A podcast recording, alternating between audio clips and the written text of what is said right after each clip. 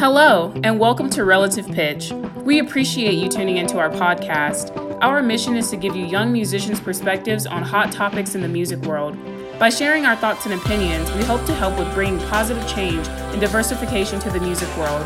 Here are your hosts Lauren Green, Anthony Morris, and Michael Brown.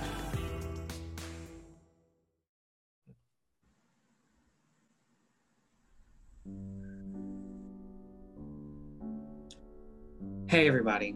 Welcome to our eighth episode How to Avoid Burnout. This topic plagues the community all the time. So we figured why not talk about it, what burnout is, and how to avoid and overcome this tricky subject during the heat of the semester for students and teachers alike. I'm going to pass it on to Lauren Green, and she will give us the definition of burnout. So, burnout is a state of emotional, physical, and mental exhaustion caused by excessive and prolonged stress. It occurs when you feel overwhelmed, emotionally drained, and unable to meet constant demands, which I feel like we've all kind of experienced this to a certain degree. A few symptoms I'll list kind of explain burnout. So, demotivation and deta- detachment, detachment, hello, from your work, depleted energy levels, detachment in personal relationships, lower productivity, lower resistance to illness, pessimistic outlook on work or life, physical, mental, and emotional exhaustion, time away from work.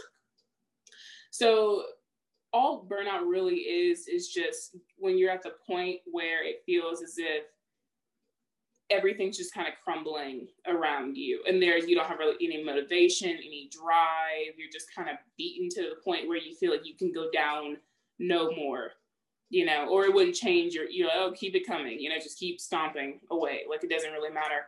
Um you know in the music world we see things like this all the time it happens we see it ourselves personally amongst our friends and colleagues and it's something that you may not even see until it's right on you. And there may be, for me, it was kind of like one thing that happened that I was like, ooh, okay, I see, I see. I am, I am in, I am in this state right now. Um, but it is a gradual thing that'll happen, which is hard to detect because you never know. You might just be having a bad week, or it could be bad week, chill week, bad week, chill week that turns into something that is just a constant state of this. And then finally just choo, like down. Um so i mean we i think we've all had personal experiences with burnout to a certain degree. I feel like me and michael a little bit more than anthony but anthony tell us about your personal experience with burnout. Yeah um so i have a different um i think i have a different uh concept or different perspective of burnout because for me, I don't think I've actually went through it as some other people might have because usually what I do is I go do my work, I do what I need to do, and then I when I go home, it's literally like, all right, that is done. And let me focus on things that like I, I guess keep my mental self together. So it's never been like something where it feels like everything is on top of you. And I'm usually a person who like when it comes to stress, I usually all right, let's tackle this head on, boom, boom, boom. Then when it's over, I'm like, all right, well that's done. I'm getting back in my bed. I'm turning on YouTube, and every the world is at peace again. So like that's usually how I deal with it. The only time that it actually kind of felt like, what in the world is going on was during COVID, even though we're still in COVID, but like really during the first part of COVID where I just didn't want to do not one thing related to music. Like I didn't want to conduct, I didn't want to listen to music.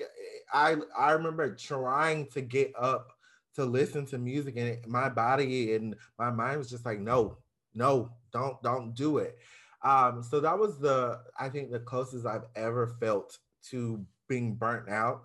And I don't know if that's, you know, truly burnout because honestly, I feel like everybody had that mindset at the beginning of COVID. Like, well, what what are we going to do? So it, it's very it, me and burnout has definitely been interesting. But I do have some ways that I'm talking about later to how I've kept myself not in it so much um, part of it is watching YouTube and being in my bed, but I do have other things else.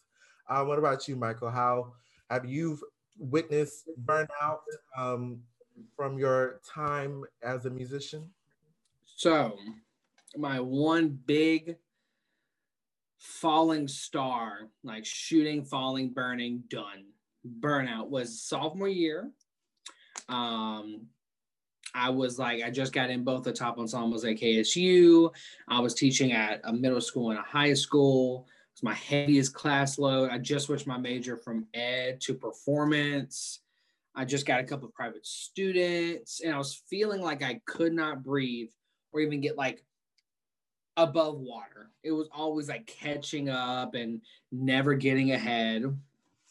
And it all finally came to a climax where I just left like a coaching. I was like coaching, I think this trumpet ensemble and brass choir. And I just like broke down in my car, pulled up. I was like right there at my house, and I just, it was done. I just could not move from the car. I was like, yeah, this is just like you're just, you're just sitting there, and then tears start coming, and you're like, wow. Um, y'all seeing this? Because I don't know what is happening, and I was just thinking I wasn't worth anything, didn't deserve any of the jobs or what I earned technically, and it was just a continuous slope going down, and there was nothing I could do to pull out of it, and it took about a whole year to climb back out that was just like that was it. I just remember just sitting in my car, Miss Betsy. That was my old car, if anybody knows me. Um, and I'm just like, yeah, not even Starbucks or McDonald's or a nice steak could fix this. This is just happening. I was like, wow. And I know uh, Lauren has felt something similar in the uh, in the time at KSU in our growing up. Yeah, so my burnout experience actually was sophomore year too, and I'm sure a lot of you uh, undergrads who are listening to this or undergrads or past feel that because sophomore year truly feels like one of the years that's just just so much with like class load and the amount it's just you feel like you're doing way more than you were doing obviously your freshman year when you're a new babe and you're just introducing yourself to the to the school and everything. Um my experience it was it was interesting because like michael on michael's side it was more of the load of everything going on which i experienced too but it was also for me i felt as if i wasn't going anywhere. Um, i felt as if my progress had like stopped and with my playing or anything i just didn't feel like i was progressing at all in life and I hated that because, of course, I was practicing, I was working, I was doing everything I could to get better. It just didn't feel like I could. Like I had reached just a plateau. Like it just was so stagnant. And I didn't know exactly what to do to get past it. I was also going through a lot of things with imposter syndrome and just not feeling as if I was being appreciated where I was. And it was hard. Like it was, it was so hard. Um, feeling as if it's always terrible to feel as if you don't belong somewhere or that you're not wanted somewhere um, or that you're not appreciated. We've always we've all felt that it's not something selfish. It's a human thing. We want we love when people say thank you and like oh you're doing a great job. It's just a part of who we are. And so for me it was a whole mixture of all these things. If I didn't I didn't feel like I was progressing. There was too much also going on at the same time and it was I was pressuring myself to just practice, practice, practice. And I stopped sleeping. Um, I actually developed an under eye twitch, which kind of was crazy. And I remember, I think it was GMEA of, uh, I don't know if it was, was 2019, no, it was 2018. I think it was 2018 GMEA. And I had a friend and I was like, oh my gosh, I was like, I'm under eye twitching? And she was like, major sleep deprived. And I was like, oh, yep.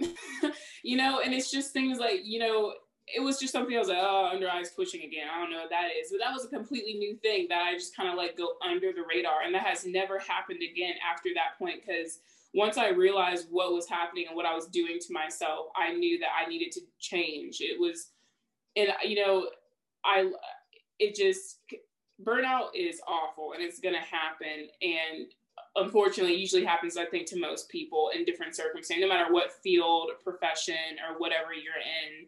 Um, but the main thing is like knowing the signs and being aware of when things change for you and you're like oh oh i'm just i'm just not sleeping these days. Like what do you mean? Like you know i'm eating like crap these days. What do you mean? Like probably should monitor that. Oh there's just too much on my plate. I just i can't feel organized and yada yada yada. And so um you know there's a point obviously that we all shook out of whatever circumstance that we were out experiencing either stress the, the smaller stress level that anthony was mentioning or the more heavy of Michael just going through a like just heavy workload, class load, and everything.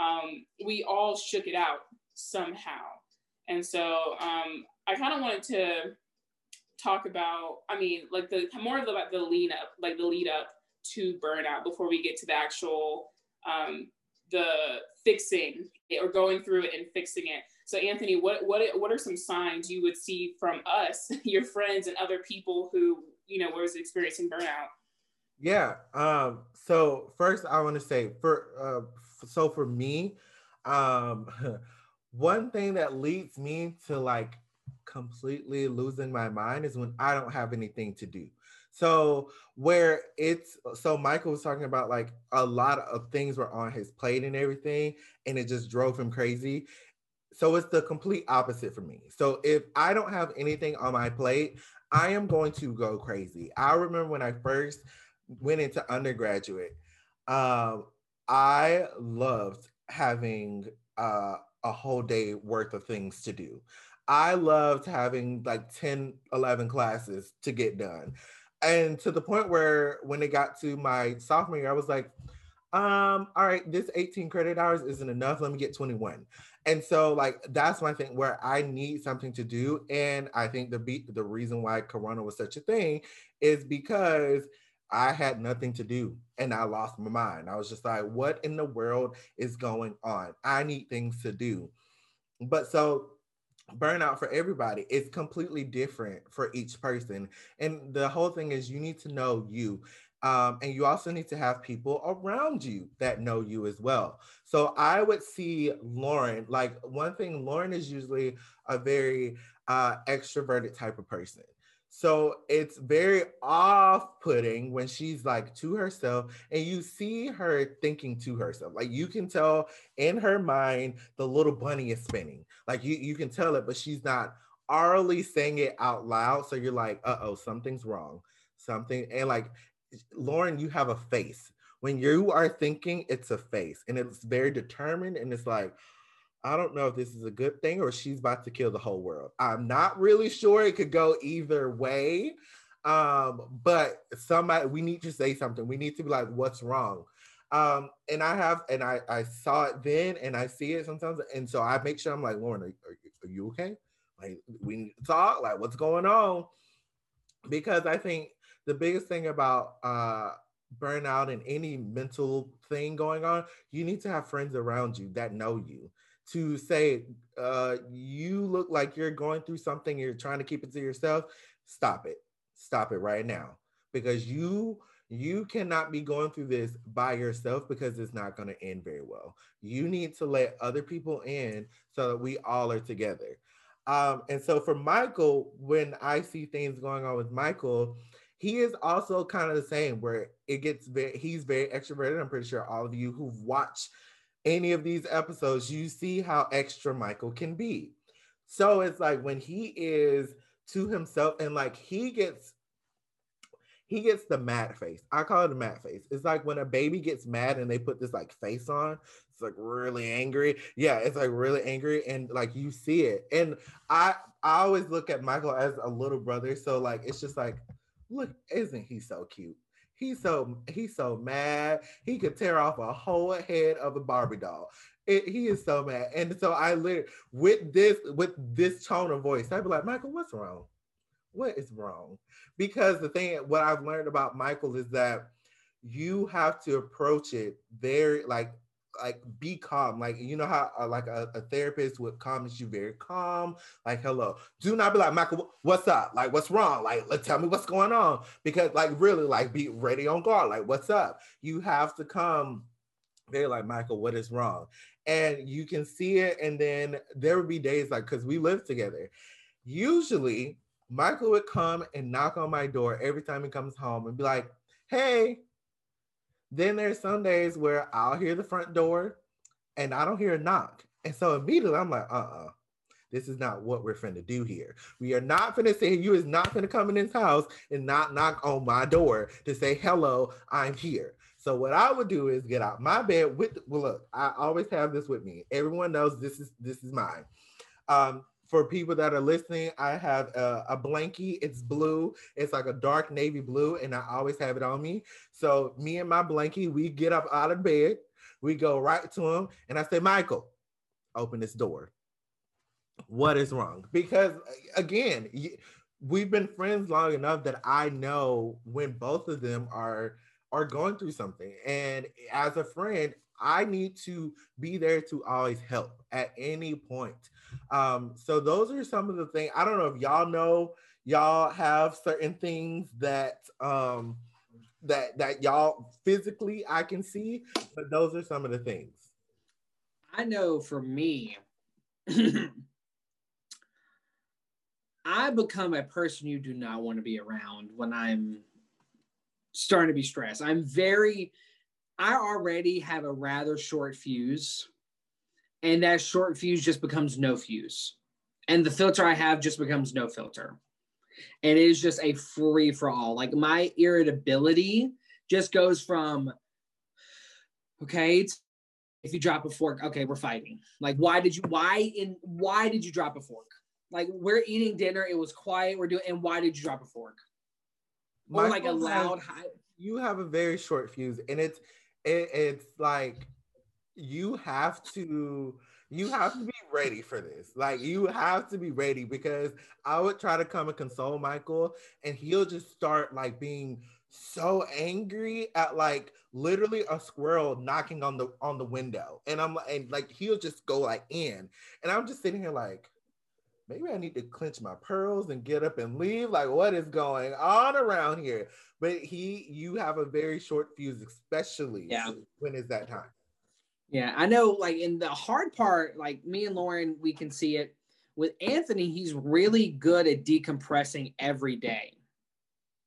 So for him, for me, all I know, I know his schedule. Like when we were in school, I knew his schedule. I knew what he was doing because like we were playing stuff. And I knew once it got like a lot of stuff, like that one week where it's everything, that's the one week where I'm like, Anthony, let's let's go, let's go get some dinner. Let's go to let's let's go to our favorite place. Go to our favorite activity, then go get some dinner. And we're we're gonna be okay. Because Anthony's that person where you just gotta know when everything's happening. And that's the time. I know for me, when I realized, like now that I look for it, is my rise in irritability. It's very easy to, like, if I sometimes I used to hear a sharp noise, like just anywhere, like in the apartment complex, and I would just get mad. Like I'd be laying in my bed, I'm like, don't they know I'm trying to sleep? Like I'm literally trying to sleep, take a nap, and mm. and then I start losing sleep. I'll start staying up late for no reason. I have a lack of motivation. My dark circles and wrinkles get worse. And my big thing, so I know I'm going through it, I stress eat. It's amazing. It's the best thing ever. It's actually not. Like, do not believe me. But like I love food. Like I just love let food. Me, let, let me interject you real quick. Michael would leave at two o'clock in the morning to go get a whole biggie bag or whatever they call it from McDonald's and I have never been a big fan of McDonald's. So like I really feel like it's really fake food. But to watch him come back with this food made me want to throw up. And I wasn't even eating. I was just like, uh, Michael, how are you eating this at two o'clock in the morning? And then gonna go sleep on this. How do you do it?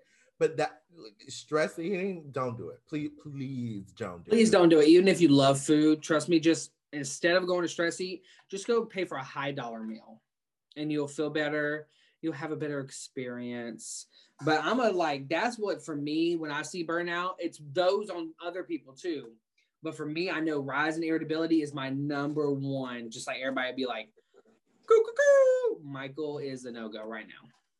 So I'm passing on Lauren and let her explain some of her realizations. Yeah, I mean, between these two, it's like night and day of figuring of like stress because Anthony, you don't even know. Like, it's kind of like you have to like stare at him. And even then, after you stare at him, you're like, I still don't know what's going on. You know, it's, it's just, you never know. Cause he, he truly is the one of us who really knows how to decompress and how to separate school, work life from home life. Um, and, you know, for, me and Michael, who sometimes we would practice at home and do all this other stuff at home, it would not be as big of a divide of, oh, now you're home, you can only do home stuff, you know, because I'm like, oh, I kind of want to practice or I'm going to do homework and yada, yada, yada. And it's really important to separate, even if you if you want to still, you know, I'm a flute player, so I like practicing at home because we can. We don't get noise complaints, thankfully. Um, but still, my front room, my front of my apartment is my workspace, my workspace, my practice space, and where I get things done. When I go back to my bedroom, that is when it's chill, calm, go to sleep time. I have learned how to not, because thankfully I live on my own this year and I was scared about it at first, but I'm very glad about it because having roommates, which I loved my roommates that I had, they were amazing. But of course, I didn't want to intrude on them. So I didn't want to practice in the living room if they were home or even if they were in their rooms doing nap like napping or doing homework and so I've always felt like I needed to like be in my room. And so my room turned into not just my sleeping area, but also where I did my homework, where I practiced. And so it didn't give me the sense of off chill like a lot of people get whenever they have a bedroom. That's really important. And I feel like everyone should have that space where they just immediately go and they're like, like calm. And so that was that was the main thing about the difference I think between because me and Mike would be practicing all the times in our rooms and doing everything, and Anthony would be like he said in his room watching Netflix with his blankie, and that was it, and that was that. Um, but so yeah, it was harder to detect with Anthony than it definitely was with Michael's because Michael has it's on his face, just like I am. I'm exactly the same way. If I'm in a bad mood, you will know I am in a bad mood because I cannot hide it, nor do I try to hide it anymore because I've learned that that's worse than letting it out. Um, and the the biggest thing about this is that. Sorry, you want to say something? No, I was gonna say I try to hide it, and I'm just very bad at hiding it. It's not. It's not. No, I'm. You, I'm extremely you, bad because I'm like. I'm like. No one's gonna talk to me we're fine. I'm just mad. I'm mad at the world. And then before rehearsal, everybody comes up, hey, Michael, what you doing? Like, hello. It's funny trying to see when both of you try to hide your feelings. And then I come around and like, you're not okay. And then next thing you know, you just done broke down. I'm see, see, See, that's me. I'm the I'm the I'm trying to keep the peace, and then you say one thing, and then I'm just like I'm tears. Like yeah. sorry. Yeah, I try to fight it. I just keep staying mad. I'm like I don't know what you're talking about. And then I'm like, I know, I know, like I know you're not. and you have to have you have to have friends who know you well enough to go there's something wrong here. Even if you're, you know, all like, oh, you know, trying to be like, oh, everything's okay. Like it's kind of, yeah, but you know, we can see through it. Truly, you have to have someone who can really see through it and who knows how to communicate with you in the way that you need in order to like bring things out. Because sometimes I have to, I approach different friends very differently in the regards. Because sometimes Michael just needs time to chill and then he will come to you and I'm the same way sometimes. Some days I want to just, I'm immediately, I just need someone who's going to come up and notice that something's wrong and I can talk. Or there's some days where I'm kind of like, I don't want you to say anything yet. I'll tell you later, you know, like situations like that. Um, and so that's, I mean, that's the main thing is you just make sure you have people in your corner who are aware and of course yourself like you are yourself you know yourself better than anyone obviously so monitor your changes, even if they're like slight, like, oh, I'm going to bed like way later than usual, I'm getting way less sleep, or I'm I'm not eating well this week. I haven't been drinking water, like things. Watch your body. Your body is a huge indicator of what's going on outside of you because it affects you. And like I, it was funny because I I got um I got a little sick a while ago. It wasn't COVID, but I got a little sick a while ago, and I was like, I, you know, I haven't had the best immune system. I was that sick child who got everything, but I've been doing better. You can ask them. Like I used to get sick all the time. I have been doing better. And I was confused as to why, like, what was going on. I remember calling my mom and I was like, it's weird because I don't even feel like I'm stressing a lot right now. And because for me, that's usually what would happen is at the end of the semesters, all the stress and everything would have built up. And then finally, I allow myself to chill. And that's when I would get sick.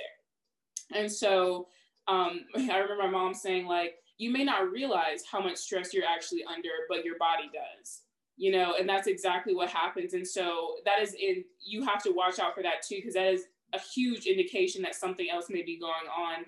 So I think it's just being like aware of what is going on in your life and realizing that things that you may not may not be on your mind constantly may be at the back of it over here over here may not be the forefront but it's still something that's kind of going around and so, yeah, those are the, the big indicators. Is I mean, you just have to watch out. Like Anthony mentioned earlier, everyone's different. You may not have the same symptoms that your friend may have, but you have you know yourself. So if anything changes, that should be a pretty good indicator. I know I just remember this. Another good indicator, and this is probably in general, is when you start to hate your craft and what you do. And you can tell someone who usually has fun like for me an indicator and this is like even today if i'm sitting in a brass quintet brass trio me and lauren's flute duo like anything involving less people like a chamber music and i am not having fun there's something wrong. Because i always have even if i'm messing up i don't even care because it's just fun to me that is like my number one indicator i'm like something's wrong you need to go think about yourself. And with that being said, that's exactly that's exactly it. Because what happens is burnout. It, everything that is going on in our uh, lives stacks up on us, and then we forget why we are doing what we're doing.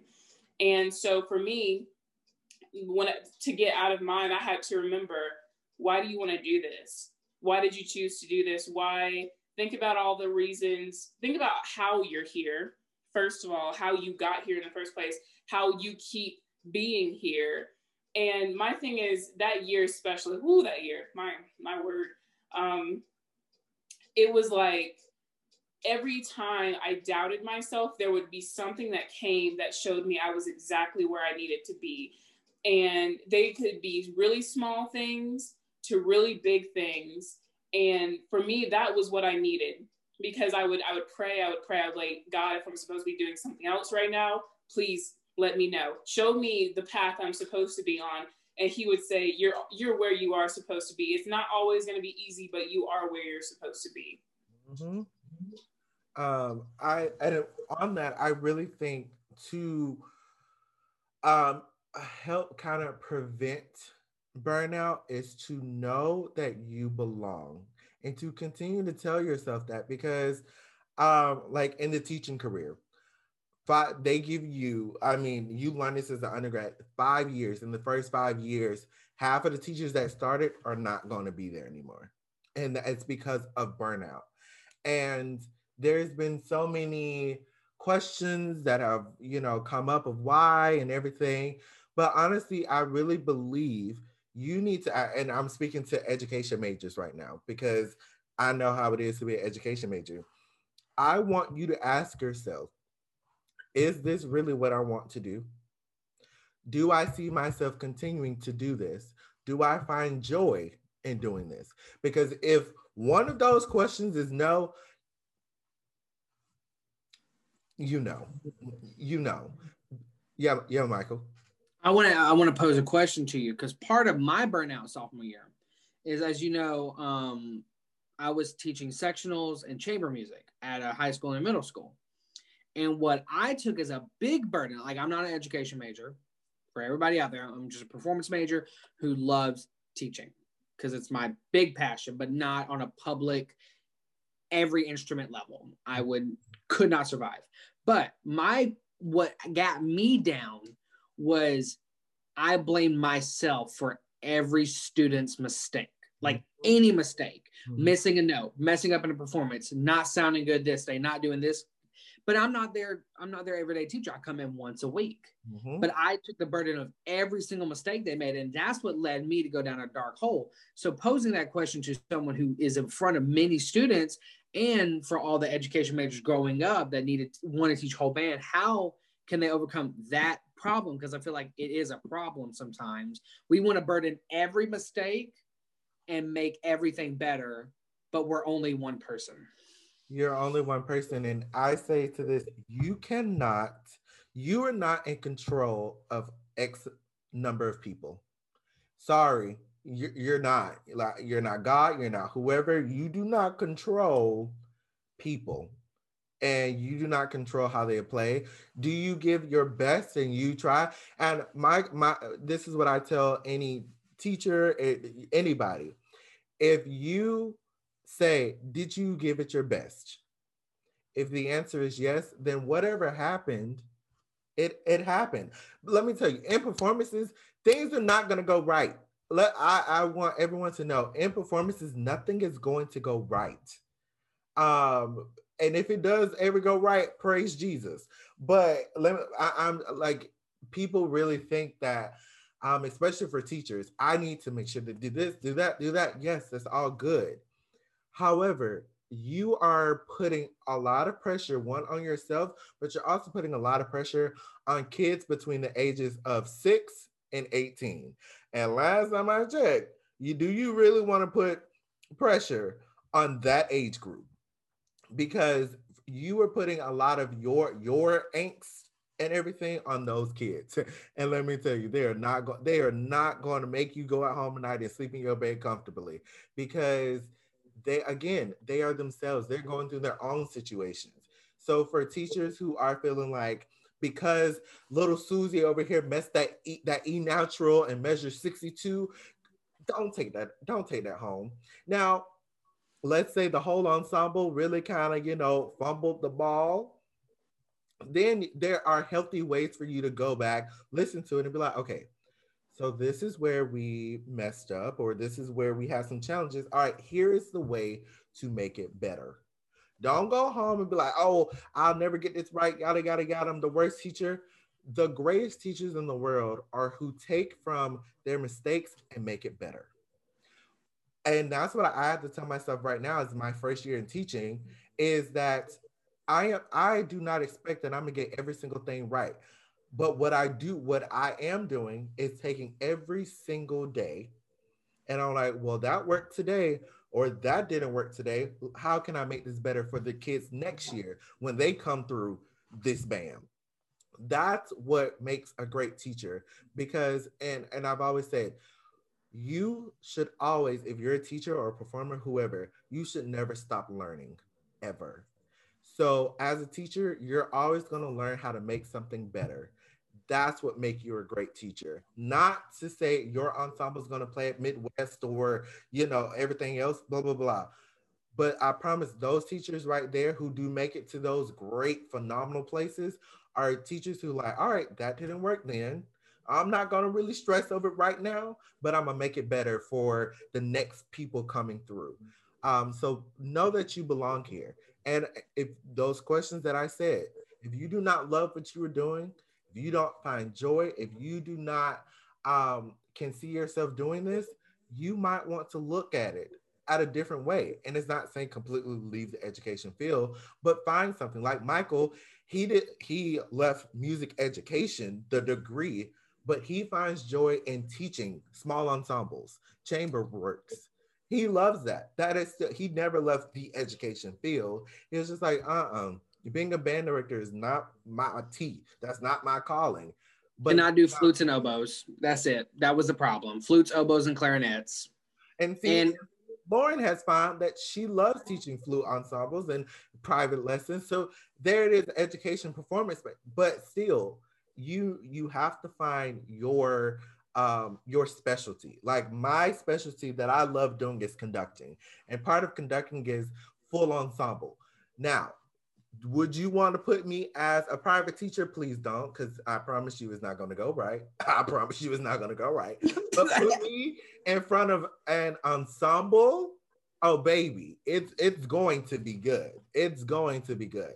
Now I I take my hat off to Michael and to Lauren who have private students because if you my private student you're not getting something I'm like why aren't you getting this oh my god like it, it gets really there now so I'll take my hat off. But the thing is, you have to know where you belong and that you belong exactly where you are. So, to all the education people and to all the performance based people and everything going through college or high school right now, know that you belong. And Lauren just wrote a bit a big thing um, uh, on our website, actually, the imposter syndrome. Um, and it's and it was basically saying like, do we belong and the, the answer to that is to you in your head, you always need to say yes. Don't matter what everybody else say and how they treat in your head for you to still be here. I had to say yes because my freshman year, um, there was something that happened where a teacher um, was talking about some of the other students, and that teacher said, "Oh, so and so, they belong here." they they're, they're going to be great at teaching. And mind you, I'm sitting right here.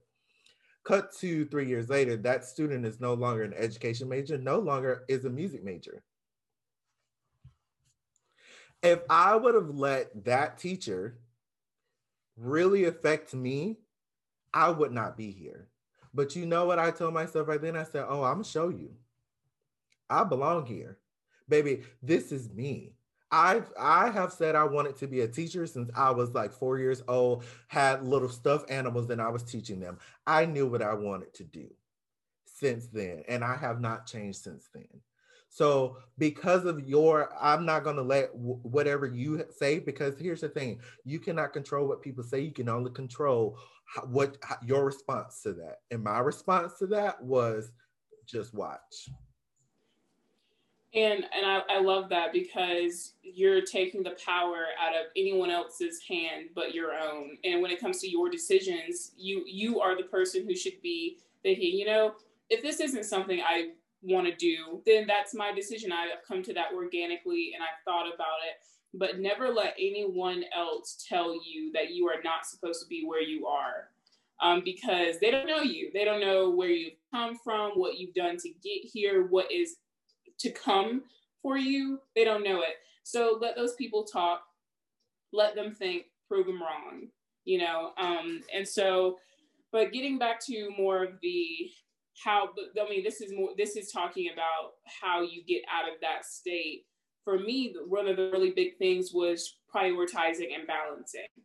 Because um, at that point, I felt like a lot of my, I was drained and I wasn't getting enough like I wasn't getting, I was, the input was less than the output. I was giving more than I was taking in. So I was like, I gotta sleep more. I gotta eat better. Um, I have to figure out what things make me happy and what things are going to help, you know, and so we, we all have things where they're non-musical activities and things, hobbies that we like. And you know whether that a lot of people like jogging. Have fun with that. I hate it but cool for you. Um but or like cooking you know cooking with friends baking uh, watching shows. I really getting heavily into tv shows uh, books. I really love reading that was a huge thing for me so that i remember whenever i had a lesson with um, my my piccolo teacher at the time uh, kelly hi kelly if you're watching this hello love you um, she i was just telling her I'm so stressed. Like there's just so much going on. I feel like I don't have any time to do anything. And she was like, why don't you actually write out like I already had a planner. I've had planners since high school. I love planners. But she was talking specifically more about find the holes in your um, in your days and say this is when I'll eat lunch. This is when I'll practice. If you want to have two sessions, say this is my morning session, afternoon session, even night session. And doing that really showed me how much space I really had in the day to practice or eat lunch and everything. And I was just neglecting it because there was so much happening it wasn't organized. It was like chaos here. you can have organized chaos. That's what it's like being a music major, honestly, just to be honest with you. It's never chill, but it can be organized. And so what I had was my planner. And every week I would sit down on like a Sunday and just write out and say, okay, so Sunday I'm to do, I'm to wake up and this is to be my chill day, more about laundry, do a session here for preparing for a competition everything, homework, getting ready for the next day ensembles. This day, next day, Monday, okay, I got my uh, morning session, got my ensembles. I'll get coffee with Michael here, practice again right before rehearsal. After rehearsal, I'll do another session, do dinner, go home. You know, and so for me, that really was like, wow, you have 24 hours in a day for a reason. And like, you know, sometimes it happens where it's like, this isn't enough. But for me at the time, I had to say, okay, I can't do everything I want in a day all the time or even in a week, but I will say, okay, since I didn't get to do that yesterday, now I can plug this in here and make sure I touch everything that I need to throughout the week. So I really encourage you if you are feeling like you are drowning in everything and you do not have some type of organizational system, whether that is a planner, I also have calendars everywhere in my house on my phone, uh, like physical ones that I take with me everywhere. And some people, like I'm sure Michael will talk, I'm more on that spectrum than he is on that. I got to write everything down because it will stick here, here. But Michael, uh, I think, has a different opinion of that. The only thing I write down in my calendar is because the way my mind works is when I'm going to hang out with people or I won't remember, and my bills because you don't pay them bills, they come in to collect, and that's and I, and when I get paid, love when I get paid. That's my favorite day. But I looking at it from like a different one, like Lauren's talking about like you had to um, you see those times that you have built in. In my mind, when I'm like planning a bunch of stuff, I have those times in my head. But what is a big thing for me and help me? Because I even got busier, I, I hope so, after sophomore year. We always hope to get busier the year coming. You know what I mean? Or we drop some busy to gain more this whether it be money, whether it be gratification, whether it be any of that. But what made me happier and easier is when I, I started saying no to stuff I didn't like. And I started saying yes to stuff I did like, even if it didn't pay that well, because I know if I did it, I was going to like it. And when you like what you do, there is no stress. And I truly believe if you really love and like what you do, there is no stress like I like practicing now, like really like it. So I try to go three to four hours a day, and I just like to do it now. I like that's just me. And I, I will say what he means by that is that if you find yourself every day saying, "Wow, I really hate this. I don't want to do this. I hate practicing. I hate this profession." Probably not. Now, if you have a day randomly where you're like, "Oh my gosh, you just want to do nothing," like that's natural. You're a human being. No yeah. one is on and on all day, every day. Like I love, like yeah, you're gonna love it, but there are gonna be days where you're just like, I'm just kind of tired. I really don't feel like it, and you need those days. You need rejuvenation days, and I think that's a big thing that can lead to burnout. Is if you are. That was me. I felt like I needed to be constantly mm-hmm. on all the time.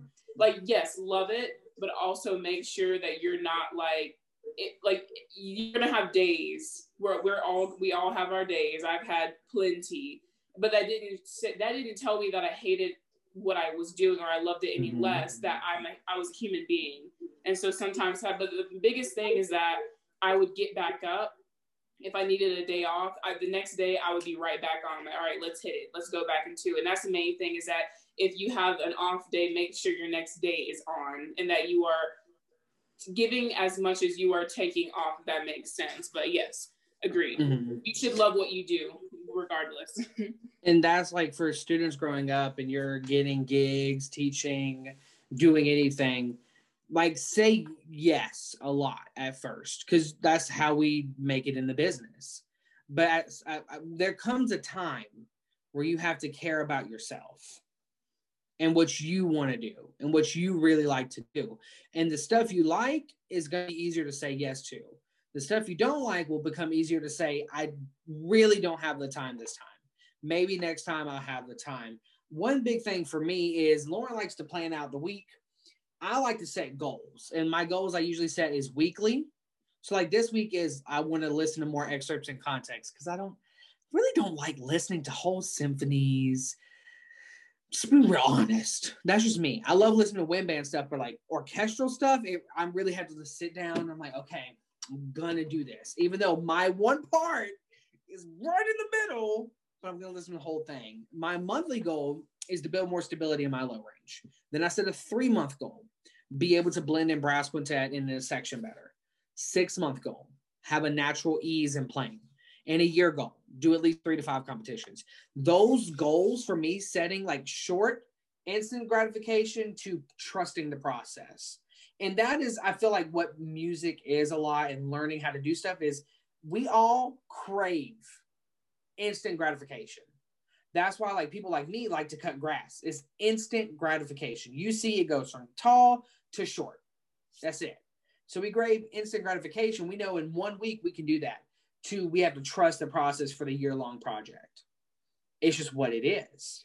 And so for me, that helps keep everything on track and to keep going. And a big thing I think I'm I think this goes with what Anthony's going to do is know where you want to take your career and know what opportunities you can say yes and no to.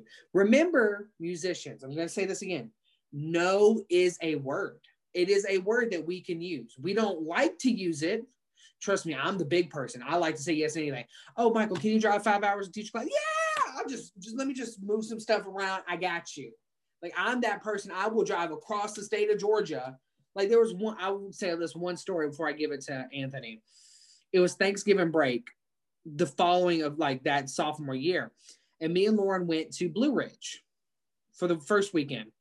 Every day after Blue Ridge, I was teaching somewhere except for Thanksgiving Day. Because that's the one day I couldn't get people to teach. Because I was I wanted to be that busy after I learned how to handle the stress. And it was also traveling across Georgia, which I love doing road trips. So it was like mini road trips, me and my coffee, and I'm like, hootie hoo, you know, that's just me. Anthony hates driving, but mm-hmm. Anthony's going to talk a little bit more about knowing where you want to go. Yeah. So I think we're we've been talking about like goals and stuff of um like really organize because this is a part of organizing your life. Like this isn't about organizing your, you know, your day. This is organizing your entire life. And so things that keep me on the the narrow path is knowing where I want to end up. I know for a fact I want to be a college band director. I know like I want to be director of bands. That is what I want to do. So I know that next thing I need to do, get a master's degree. After that, get a DMA, then go teach. And then I have things after that what I want to do as well. And I think for me to have those long-term goals, it keeps me like on the path that I am. Like I love what I'm doing because I know it's leading me somewhere. Um, and some people are against that. Like I, one of my favorite teachers in the world, he has always said, Anthony, don't plan your life like that because things might change. Da da da da. And I said, you know, you're correct. Things are going to pop up. Things are going to change. However, I, the way I live my life, I need to have a plan because for me it's better to have a plan than to not have a plan and then things just kind of just pop up. So in my plan i know for a fact that things are going to pop up. Like who knows if uh, next year i'm somewhere else or whatever things are going to happen. However i know at the end of the day this is where i want to be and that's what keeps me waking up at six o'clock in the morning you know driving 40 minutes to school because i'm like i know where i want to be and I, I employ everybody to know where you want to end. Like I think all three of us, we have many talks about where we want to end up being and have us uh, having a support system say, all right, you go do it. You this is how you get there. And we're always talking with each other about what is our next move, where are we going to go next? And that's what you need to have is one, have a plan. Have a plan for your career. Because you know, if you don't plan for your career, you ain't finna make no money, to be honest. Okay. But have a plan and then have a support system that will keep you on that plan as well. Lauren. Yeah, I I mean I agree with that in the sense of like you have to be you have to be proactive in what you want in life and then you also have to be flexible. So what that means is proactive in the sense of, oh, Anthony wants to be a collegiate, uh, uh, wind ensemble conductor, a conductor. So that means he's going to do all the steps that he knows that he's seen people who are successful go through. So he's he got one degree now, and now he's teaching and getting that experience, and then he's going to go get later degrees. And yeah, you have to follow that. But at the same time, you like we have seen in 2020 you have we have you have to learn how to adjust whenever things come out of nowhere. And so things could happen that you're like wow oh i didn't even i wasn't expecting this was this was not in the plan but it's, oh, it's okay it's okay it's okay. You just have to now you just have to um, change a little bit of things later on. Who, who wants to take a boring path. That's, yeah. It's just like watching a boring TV show and then but you know exactly how it's going to end. Exactly. Like, what is the point of that? The point of life is to live and be shocked at certain things that come up. You're like, oh, Right. Oh, that was nice. That was or, oh, I nice. wasn't expecting that. And you know what? I wasn't expecting that, but that actually turned out to be way nicer than I thought it was going to be. Exactly. Or it led to something else that was greater than I what I had wanted in the first place. Yes, that is the point of living your life, and I feel like that will one help you. I think I, when I say plan of career, I mean like a skeleton you know like a skeleton it doesn't have all the muscles it doesn't have the the actual skin everything but you know the outline of where it's supposed to be. And that's what i mean by planning your career. You need to have a skeleton base of what's going on because then the muscles the skin the organs everything else that's all the things that are just kind of just pop up. You might be in your third year of teaching and then guess what? You're performing at the state level conference did you expect that to happen? No. Was that in the plan? Maybe not. But guess what? It's happening now. And it's going to make your experience as whatever comes after that completely different. Or you get nominated for a Grammy. I didn't plan on getting nominated for a Grammy, but best believe I'll take my Grammys just like Beyonce will and put it right on a beautiful shelf. That's exactly what I would do. But did I plan to get a Grammy? No. But would I love it? Absolutely. So have a skeleton and then just be flexible for anything and everything. And I feel like that will really start to decrease that burnout sensation that some people start to have, especially as they keep going throughout their career. Yeah, the main or Michael, go ahead. I, I will say like watching like people in the field, they're like, okay, I am gonna like just trumpet specific, I'm gonna be an orchestral trumpet player. So what do I need to do? Maybe I started X undergrad, but I need to go to one of places like CIM, Rice, a conservatory, study with this person. Like they have laid out what they are going to do no matter what.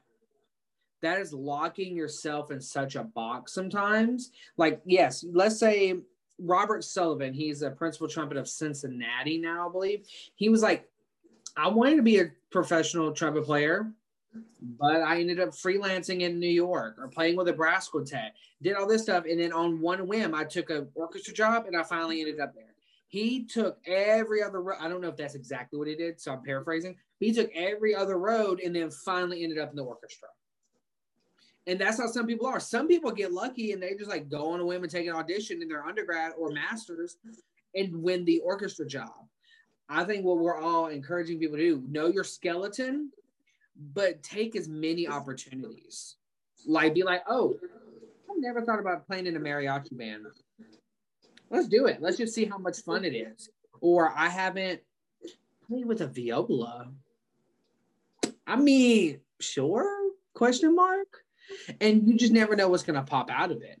So that's like take your opportunities and make the most of every one, and you might find out what you really want to know. Yeah, the the basis of all of this is that everyone is different. Just like how we say everyone's going to experience burnout differently, the way to avoid burnout for everyone is very different. So if you are very type A, we'll call that type Lauren, of where you have your goal set here. And in order to achieve that goal, you play you're very granular. I'm a very granular person. I get down to the nitty-gritty details of daily, weekly, everything because that is how I am successful because that is how I work because um, I have that type of brain. And then you have the. Oh, I was gonna say. Then you have like a type A with a little b person like I am, where it's like Yes. I need Type AB. yeah, like type A, B, but like big A, small b, where it's like I need to know where I'm going and I need to plan here. However, my relaxed side is like, you know, things are gonna work out It regardless. is what it It is. is what it is. And and in down deep down in your spirit, you know for a fact things are gonna work out just because of how you are. Um and my my mom and grandma would be like, God has already your destiny's already there. It's already there. You're just on the path now. It's already it's already worked out for you. Um, and for my Baptist Christians, y'all know what I'm talking about. Um, so you know what what it's like going down there. So that's my type AB person. Type A AB person. Type, Yeah, type AB. Yeah. type So AB. I'm, I'm like A, A. you're A, B, and Michael is B. Is Michael Um, a B though? Because I feel like he he is a A. I think you're a B A person. Like you're Yeah, B no, small. Uh, okay. I okay. am because like in life, I like to kind of like do the thing. But when I'm doing something, like when I am either performing, coaching ensemble or anything, I have very specific things that has to go. Like Mhm. this is like when I'm coaching a very beginning quintet, is we start with a Bach chorale. We move to a Renaissance piece and then we go contemporary. It has to follow that order. Because in my brain, it makes sense. Can you play moving chords correctly in tune, make a phrase? Can you play this light? Brass instruments are heavy. We're, we're jarheads half the time. Can you play this light music? And now let's play fun contemporary stuff. But you have to know, like, I am a huge person, like, believer of now. And this is what I want to talk about. I forgot trusting the process. And if you don't know what this means, I've never heard this term because I'm new to it, like uh, six months new to it. That's trusting the Zant. What? That's Iyanla Vanzant. I did not even know that. I just saw this off of somebody. It was like a brass player or something. It was trusting the process. So let's say the process is practicing. You have seven days of practice. You're not the same player seven days in a row. There's stuff like one day your sound is great, articulation's bad. Next day, articulation's great, sound is okay, flexibility is way out the window. So every day you're changing, but you're trusting the process of I'm going to practice, work on my weakness, and keep going. And there's a famous teacher, Barbara Butler, who taught at Eastman, Northwestern, and now she's at Rice. She said in a podcast, each mistake is like a present on Christmas morning that you know exactly how to unwrap. And if you unwrap it, you get better. And that's something I've been like taking into my practice. Like if I if I crack a note majorly, that's good. I went for it. But how can I unwrap it and make it better? Like trusting this process at least for musicians and teachers and like how to get better if you trust it you will get better. Another person to go watch if you are a youtube person i am like two weekends ago i was all about some joyce didonato i think i pronounced her name right or not. She, a famous mezzo soprano she's like amazing. One of her mas- master classes was te- teaching people how to go through the process of getting to a great performance. Not like, oh, okay, this is what you did for a great performance. What'd you do? Huh? No, I'm going to lead you through the process of how you're a different singer every time. Music is always breathing and changing. This is the process of making a great performance. Go check her out. And just remember, mistakes will happen. If you don't make mistakes, you do not get better. If you only play stuff in the practice room that you're safe on, or you teach a certain way, like we are playing concert F. And until this concert F is amazing, we are not going to play concert F sharp. You're going to be on that concert F for a long time, For especially a beginning band. long, long, long time. And this goes for my teachers. Uh, and I have been guilty of this too. Don't work something so hard for 50 minutes, especially when you have a full class of high school, middle school, and you focus on two measures only.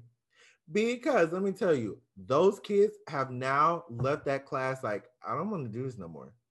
This ain't fun. Like there is there's a way to work on certain things um to to really keep that keep your spirit up. And this goes for anybody in college.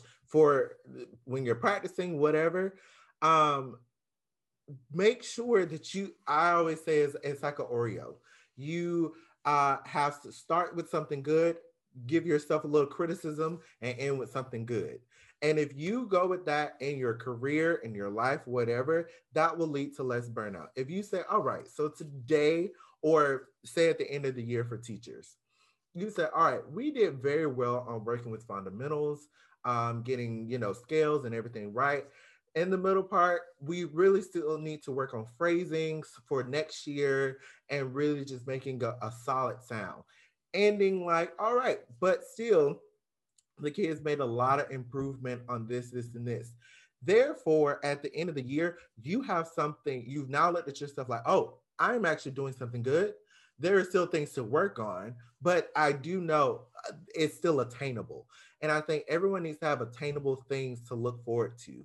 Um, and that will definitely lead you to having less stress, less time to even think about, I'm not doing this right, and less and less many times of being burnout because that's what the burnout comes from. It's like there's just too much stuff going on at one time that I can't even think anymore. That's why a lot of people get burnt out.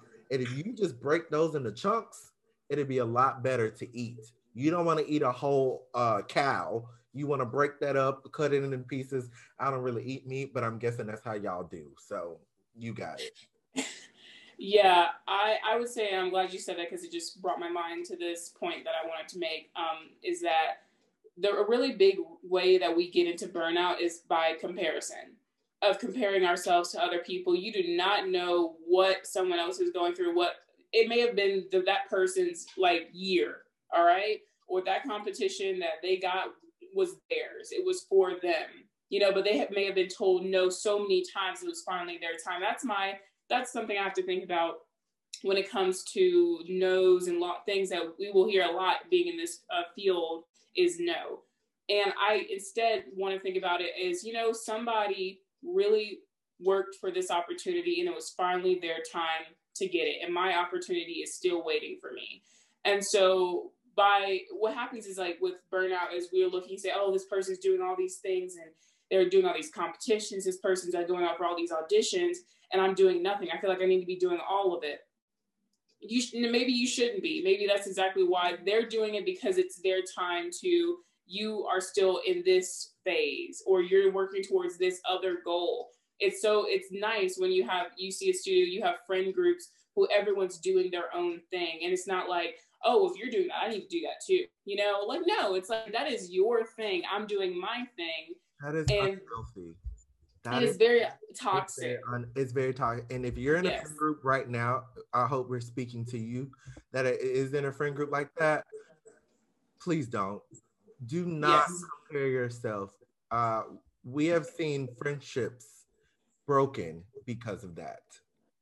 Do not be in a friend group that one of them or multiple of them think that because you're doing this, I need to do this too, and I need to be on the same level, and I need to always no, because each one of you are, your own separate person. Therefore, you strive things, and if you are in the same field, like Michael and Lauren are technically in the same performance field, but they are completely different. And I'm pretty sure Lauren has flute friends and Michael has trumpet friends who are technically like they're both graduate teachers, whatever, but still, you know for a fact that's you. Let me do me. I have teaching friends that I'm like, all right, great job. But this is me, this is you. Don't ever try to compare yourself because, baby, that is so toxic. And it's going to make you just feel bad about yourself at the end of the day. Because let me yeah. let me tell you, the people who you are comparing yourself to, that they, they sleeping well at night, very well at night. So do not compare yourself. Don't let that toxic thing come for you.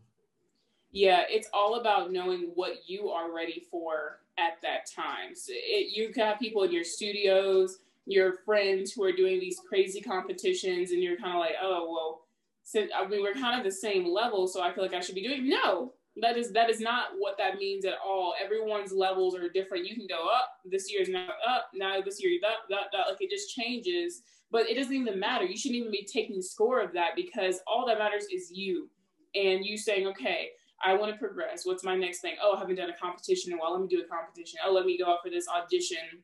Let me try to rebuild my my brand, my personal entrepreneurship brand, and do all these other things. That is what matters. It does not matter what anyone else is doing. It is only about you because that will really lead you down a dark hole if you do things like that, and it will. That that is one surefire way to get, put yourself into burnout. You know what I like to call this person? Bad Kermit. Everybody has a bad Kermit. I'm telling you. This I had to name it my bad Kermit in my head because everybody knows what bad Kermit is. He had a hood and he's like, I'm like, I'm really bad at practicing. For our for our people who do not know what bad Kermit, Kermit the Frog that is from the Muppets there is a funny thing where it's like the good Kermit, then you have the bad Kermit. That's like basically the little devil on your shoulder. He's a hood on, and it's like, oh, I should study. He's like, don't study. Oh, I should practice. You shouldn't practice, and like stuff like that. That is what bad Kermit is. And for me, bad Kermit shows up while I'm playing the trumpet. Like I'm playing a trumpet and I'm over analytical. He's like, that note was bad. Was it bad? And I'm think I'm not even thinking about the music anymore. Like, shut that bad Kermit down just bop him on the head because the minute you start like that brain can show up in practice and how to fix stuff in a positive way. I know I, I was listening to a podcast or something and they were like, the things you say to yourself, would you say to somebody else you cared about? You're in a practice room. Would you look at someone and be like, you know what, that was just trash. Like everything was just trash. I think you should just stop for today. Would you say that to somebody you actually cared about when they were practicing? No. Would you give them critiques and how to fix stuff? Yes. So don't do that to yourself. Don't be like, wow, that was trash. I don't know why you're doing this today. This is such a bad day for you. You should not practice today. You should wait till tomorrow. And then, are you sure you even want to go for this audition or competition or even playing studio class? Because are you going to be good enough? Like, shut that person down and start filling it with like productive, positivity. Yeah, I agree. You can be your own worst enemy and you can be the person who puts yourself into these states because we I have been there at least myself. I can't speak for anyone else, but I've been there. I've been the person who's like you you should not be doing what you're doing. And it's so bad. It's it's it's not good because it's not something I would say to anyone else. Um, and sometimes we forget that we are human beings, and even though it's ourselves and our thoughts or whatever, you are still anything we say is affecting us. Anything we're thinking ahead affects us. So instead of you know, and I still have days where I'm I'm like really deep into a session or especially recordings. Oh my gosh, recordings. I want to throw my flute. Like seriously, it's just it's it's so bad. Then I have days I'm like, oh, that session was so great and I felt really good about it. And so I just have to remember that not every session is going to go how I want it to go. And it's about, okay, well, let's make the next one. How can we improve so the next one doesn't go that way? Um, and also in practice sessions, if I make a mistake, I just will go, okay, well, why did you make that mistake? You know, not like how how could you? Like, oh my gosh, it's just like, all right, so you weren't thinking, your fingers weren't aligned. Like, let's just let's like be real and say why we were, you know, or your brain was focusing somewhere else um, you just have to be kinder. We just need to be nicer to ourselves. I feel like that's like, oh, but I'm being serious because we're really not, especially in this. It's so easy to just keep putting yourself down.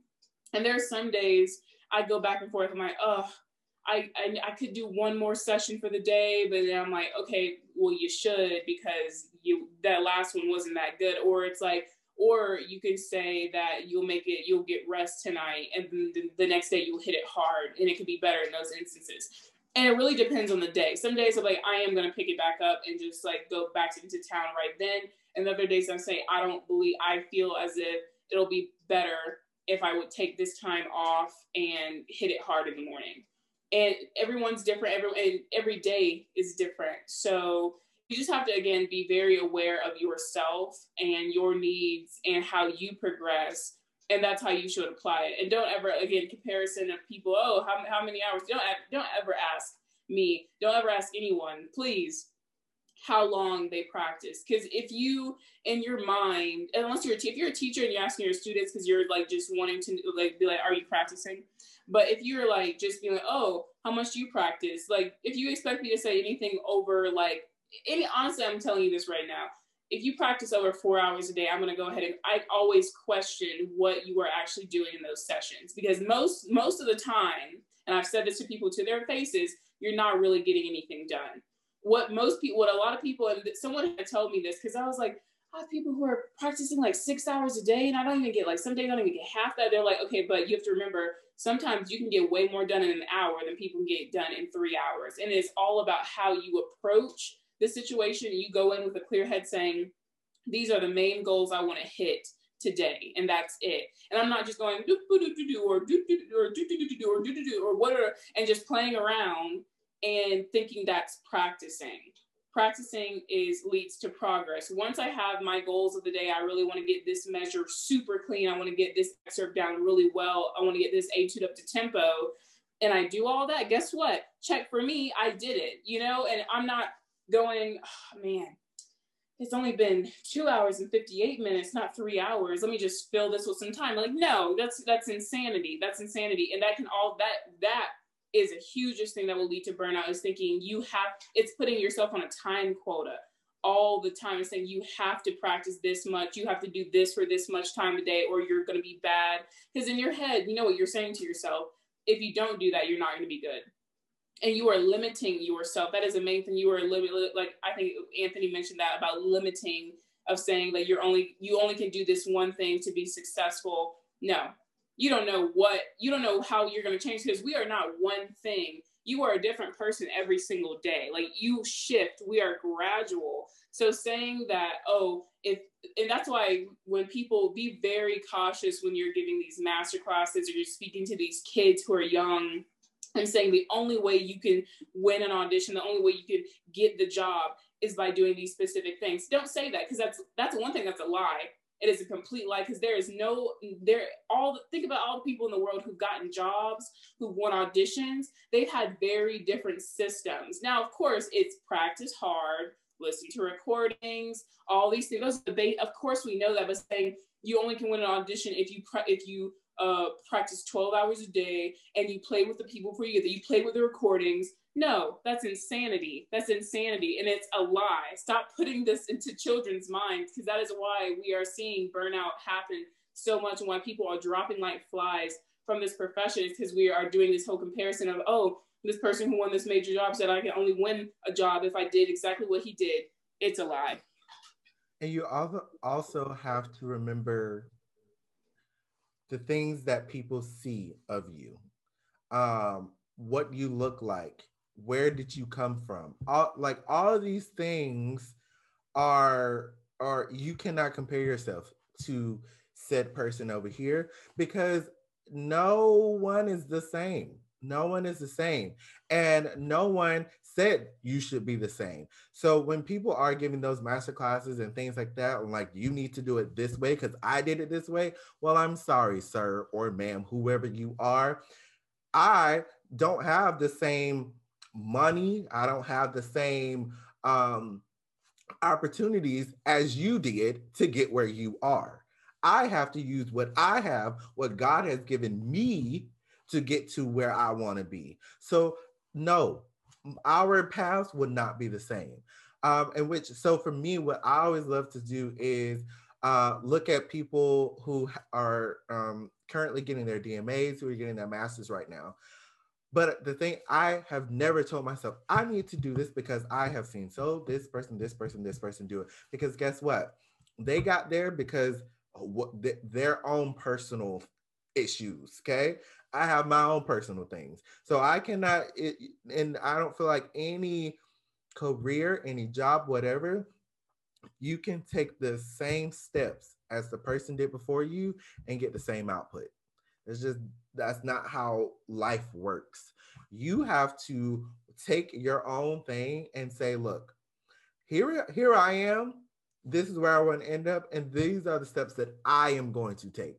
Not that somebody else took, because honest, if you do end up getting to whatever spot and you just did exactly what so and so did, you're not really going to be giving music or giving the world your best product because you're always going to be thinking about what did so and so do instead of what can I do? Because we all know when music touches yourself, when it comes authentically from you, that is something that people feel. That is something that nobody can take away from you.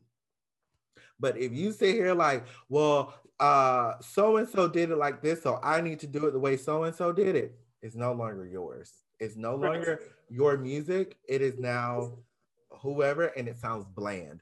It's it's just like watching paint dry. I'm like, okay, well, we've heard this before. Next, can I? What's next? What what is it of you? And I feel like with that comparison thing, that's what really leads to burnout because you just cannot compare yourself and you cannot hold yourself to somebody else's standard. And one of the most important lessons I think I learned, and the thing that one something that has stuck with me to this day, um, my my teacher in undergrad, my professor, my private flute teacher was Christina Smith of the Atlanta Symphony Orchestra. Okay, um, amazing, amazing, amazing musician. And having a teacher like that, having a mentor like her, I was always like, oh, she's a goal. Like her, the way she plays, everything that she does, I was like, I want to, I want to radiate this. I want to have this type of sound. I remember one day, I think I said that. I was like, oh, I just want to, I, I want to play just as beautifully as you. Like I was like, I want the Christina sound or something like that. And she, she was like, you know, you want to have the Lauren sound because that is like like uniquely you and it's not limiting yourself. I'm not putting boundaries on myself. And like what i think she meant by that how i took it was it's always good. We always have the people who we look up to musically mentors all these things who are like oh man they just sound amazing. I, I wish you know but at the same time just trying to photocopy something just trying to say oh copy paste that's not music. That is not music. The greatest musicians, the greatest artists on this earth are all very vastly different and they're good at their own specific things. They have their own voice, they have their own sound, they have their own style.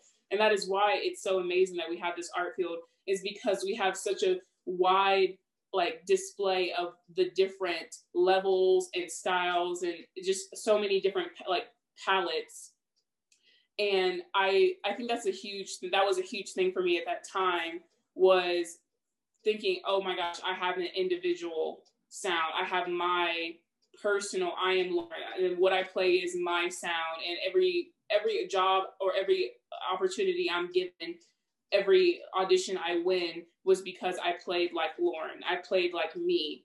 And you are giving you that is putting all of that, just like you want to immediately discredit yourself for anything bad, any no's you get, you have to give all that to yourself when you do all the good to yourself as well when you win those things.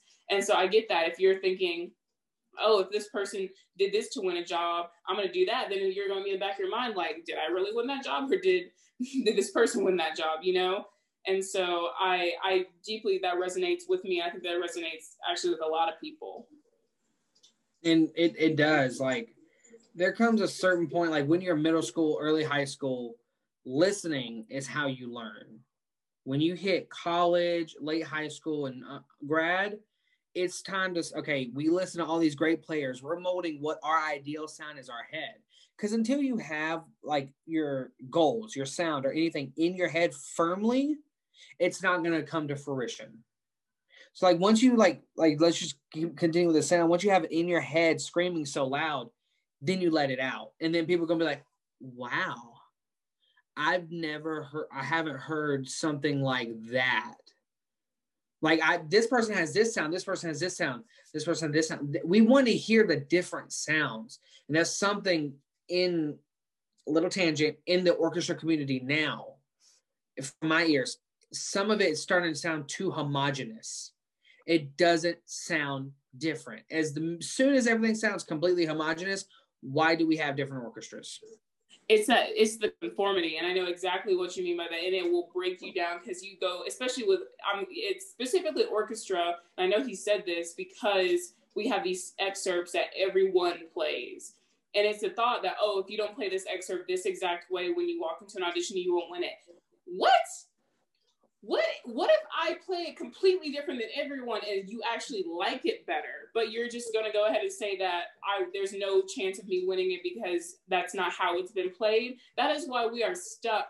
That is why tickets sales are going down. That is why the attendance is so low at these events now because we are sticking with this whole oh, this is how it's always been done. So how this is how it always must be done. Like, sure, there have been master performers and teachers who have come and analyzed and said this is why this is like sounds best and why everyone likes to do it this way. That's cool, but we're in a new age.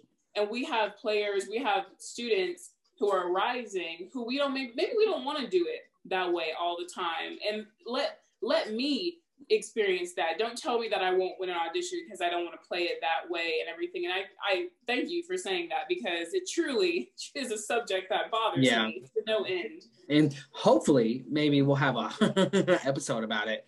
I think the next step of like getting away from burnout and overcoming it is how to have fun. And I think everybody we're gonna all talk about how we have fun. For me personally, I like I like even practice, doing homework and stuff. I like condensing stuff. So for me, collaborating with fellow musicians, playing with my favorite recordings, and creating a concert at home on my TV, like watching YouTube, those are ways I have fun and it helps me throughout the day and I'm learning stuff. What about y'all? And then we have a little special segment. Um, you know, like I said, I love to be in my blankie watching YouTube. Um, on on YouTube, it literally goes from everything. Where I uh before COVID, I love cruise ships. So like I'll watch cruise ship videos. They would come in. I remember one night, me and Michael, I literally talked his ear off for a whole hour just giving the history of Carnival Cruise Lines. Like that is something that always has put me at peace.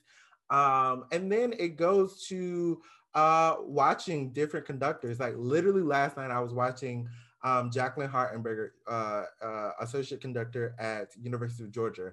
Just watching her conduct a group, it is so unique to her, and I'm like, oh, now I want to go practice conducting. So like, I literally went and practiced. So like, it, my the way I like to have fun is those different things including of course hanging out with these two lovely people and getting on a FaceTime call with them and um, just talking with them and the rest of my friends. Like that is wh- why I think for me, I have always never been a super stressful person because I know when it is time to be like, all right, I'm done. Let, let me just let me do my thing. Let me do Anthony's thing. Not Anthony as a musician, but Anthony as like a normal human being that nobody knows anything about music. Boom.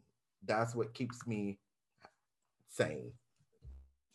Yeah, my things is I mean, like Anthony mentioned, and like I feel like my friends know about me. I'm an extroverted person. I love social interactions and hanging out with people like, oh, let's go do this, let's go do this, let's go do this. Like I'm always the let's go do this person because I love that. And I love like whether it's oh, we'll just go have like we'll just go have lunch somewhere, or we'll just go walk around downtown, go hiking, whatever, or just come over, we'll hang out, we'll play for each other. I love doing that. I'll have friends like flute friends. I'm like, hey, bring your instrument over. Let's just like play excerpts for each other. Let's like play duets and stuff, and that's like fun. Or like I'll be driving and going to go meet people. I'm like, I just really want to listen to Spartacus right now, and just like let it just like wash over me, or like let me listen to the Pride and Prejudice soundtrack and just cry um, about the times and all these things are like, you know, I'll be like, you know, I really want to watch my series and just get a bowl of popcorn and just like get really into it. Like, oh my gosh, oh my gosh, put my phone away. Are there days like I just really want to go on Twitter for an hour and that's it. And just get really like go into the comments and like just oh that's so funny and like just cry laughing.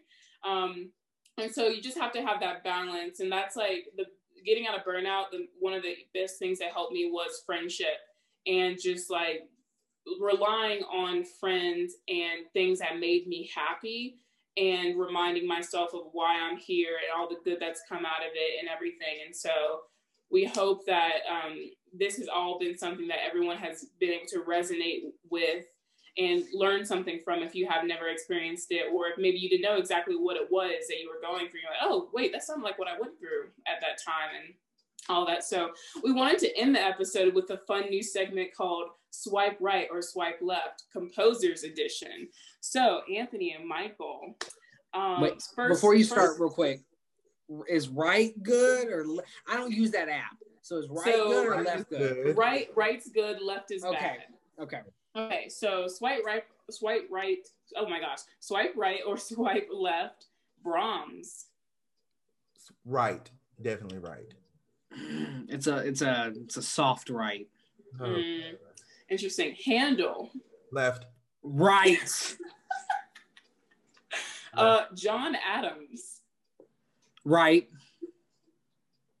Atomic atomic uh Yeah, Einstein the on the side beat. of this. The side of this. The, Rich, uh, Richard in uh, was it China? Nixon in China, Yeah. something like that. Yeah, left. Sorry, no. And that Wagner. Right. Right.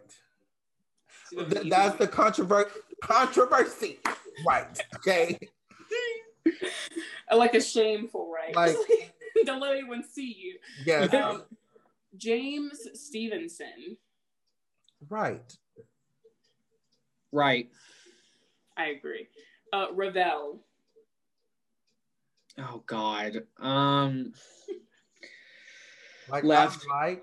Yeah. Sorry. Left. that was. Oh, oh wow. wow. He's okay. Ravel? He, he's alright, but But that's left. the only one. It left. Sorry. Oh my gosh. Uh, Mother Goose. You know what? Anyway, Scott Joplin. left. Left. Eric Whitacre. Right.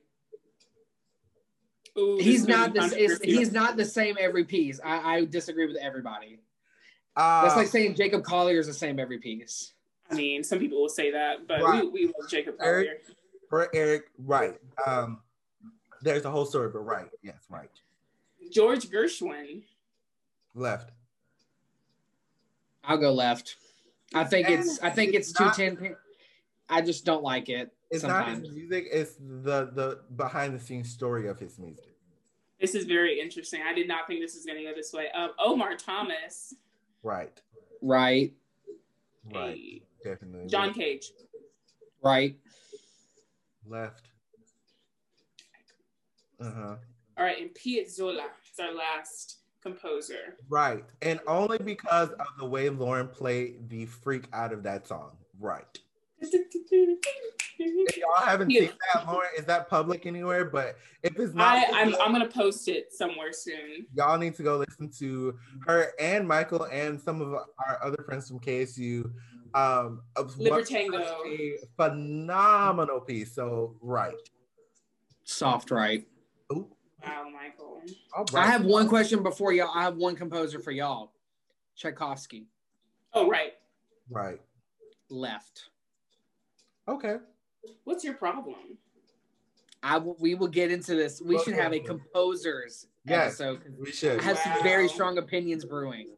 I, I feel This some is fun. animosity, just interesting should- things happening. We should do this more often. I love that game. That was a good game. That was fun. No, that was fun. Okay. We hope you guys enjoyed that. Look up some of those composers. You have no idea who we're talking about. Some are living. I try to do that on purpose because we love our living composers. Absolutely. Um, and so we hope you enjoy this episode, and we will see you guys next week. Bye. Bye. Thank you for listening and being a part of our conversation. Remember to follow us on Facebook, Instagram, and Twitter, and subscribe to us on YouTube, Spotify, and Apple Podcasts. We'd love to hear what you thought about today's episode, so leave us a comment or review. See you next time.